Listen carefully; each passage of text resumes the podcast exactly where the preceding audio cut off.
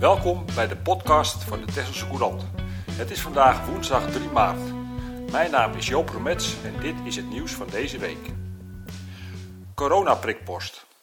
Het college doet er alles aan om de GGD-prikpost in de sporthal in Den Burg ook voor andere leeftijdsgroepen beschikbaar te stellen. Zo kan hopelijk worden voorkomen dat veel Tesla's voor het coronavaccin naar de overkant moeten. Dat zei burgemeester Michiel Uithagen gisteravond in de raadscommissie. In de sporthal zijn de afgelopen dagen Tesla's van 75 jaar en ouder en zorgverleners gevaccineerd. Over een paar weken krijgt deze groep de herhalingsprik. Tot die tijd blijft de prikpost in ieder geval staan, maar wordt die niet gebruikt. Doodzonde en onnodig vinden veel Tesla's. Ik reis al bijna een jaar niet meer met het openbaar vervoer en dan zeker wel zo voor zo'n vaccinatie. Hoezo minder reisbewegingen? schreef een van hen op Facebook. Ook in ingezonden brieven in de Tesselse Courant is de kritiek op het prikbeleid niet van de lucht. Huizenprijzen stijgen.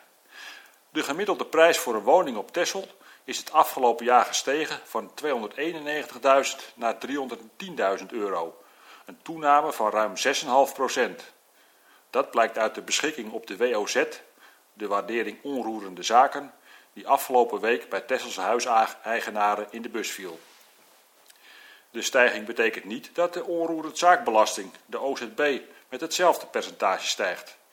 De gemeenteraad heeft bepaald dat de opbrengst voor de OZB in 2021 1,8% hoger moet zijn dan in 2020. Een trendmatige stijging dus, zoals al jaren gebruikelijk. Schade door ganzen. Grote teleurstelling in landbouwkringen na het besluit van de provincie Noord-Holland om de uitkeringen voor schade door ganzen te verlagen. In plaats van 95% wordt vanaf 1 mei nog maar 80% vergoed. Er is veel schade door ganzenvraat aan akkerbouwgewassen, zoals suikerbieten, wortels en graan. In Noord-Holland bedraagt de schade zo'n 9 miljoen per jaar.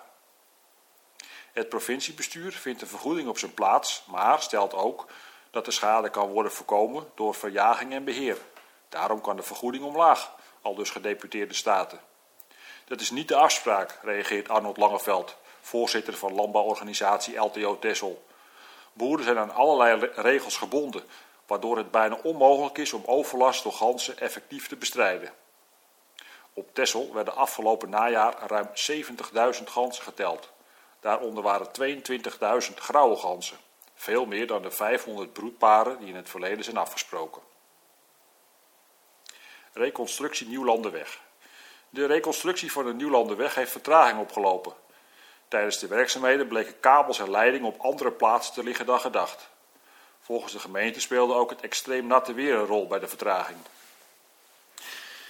Door de vertraging moet ander werk worden uitgesteld. Werkzaamheden aan de Akerbuurt kunnen pas beginnen nadat de Emmalaan weer helemaal open is. De gemeente wil hiermee voorkomen dat de Emmalaan en de Akerbuurt tegelijkertijd dicht zijn. Logies met ontbijt. Logies met ontbijt moet op Texel beperkt worden tot één kamer met maximaal twee bedden. Dat stelt fractie Coot in een amendement op het toeristisch toekomstplan dat vanavond in de raadscommissie wordt besproken. Nu geldt een grens van drie kamers met maximaal zes bedden. In elk huis op Texel is logies en ontbijt toegestaan. Daardoor zou het aantal slaapplaatsen in deze sector in theorie kunnen oplopen tot 36.000.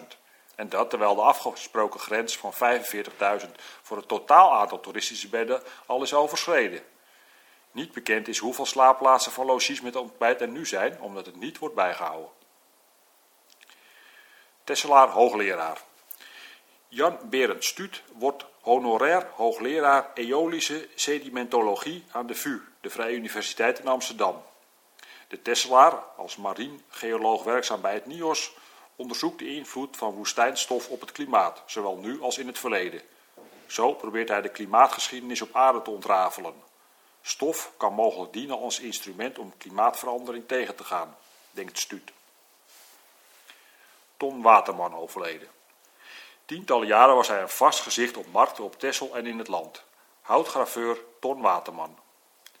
Ton Waterman werd geboren en getogen in Amsterdam. Hij woonde van 1970 tot 1973 in Israël en won daar als bokser een gouden medaille op de Maccabia Games, de Joodse Olympische Spelen.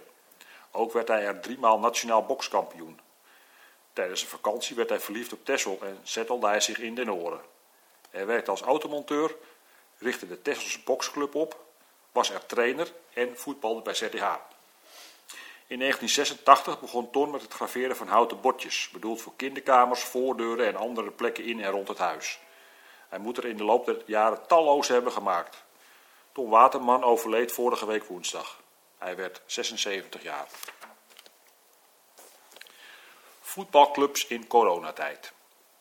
In een serie van vier artikelen schrijft onze stagiair Dirk Kalverboer over de impact van de coronacrisis op de Tesselse voetbalclubs. Dirk trapte af bij SV de Koog, waar hij sprak met bestuursleden André Schoo en Jan van Beek.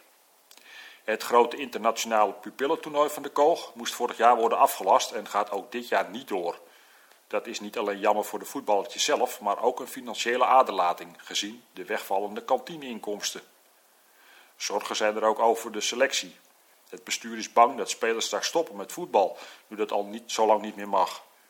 Een lichtpuntje is dat leden onder de 27 jaar vanaf vandaag weer mogen trainen. Alleen is het lastig dat een gedeelte van onze elftallen bestaan uit jongens van 27 jaar of ouder. Die kunnen helaas dus nog niet meedoen. Al dus André Schoo en Jan van Beek. Kamerlid trots op Tessel. Als lid van de Tweede Kamer voor de Partij van de Arbeid zit Gijs van Dijk veel in Den Haag. Maar Tessel is bij hem nooit ver weg. Het land kan een voorbeeld nemen aan de samenhorigheid en verbinding op het eiland, vindt Van Dijk, die in Den Burg woont. Neem de bolder. Daar kan Tessel trots op zijn. Zoveel mensen met een afstand tot het werk die daar aan de slag kunnen. En zoveel ondernemers als zich daaraan verbinden. Een uitgebreid interview met Van Dijk, die volgende maand herkiesbaar is als Kamerlid, staat in de Tesselse Courant van vrijdag aanstaande. De Tesselse Courant verschijnt twee keer per week en staat steeds boordevol nieuws, reportages en achtergronden. Neem ook een abonnement op de lokale krant van Tessel. Kijk op www.texelsecourant.nl voor de mogelijkheden. Bellen kan natuurlijk ook, tijdens kantooruren, op nummer 0222 362 600.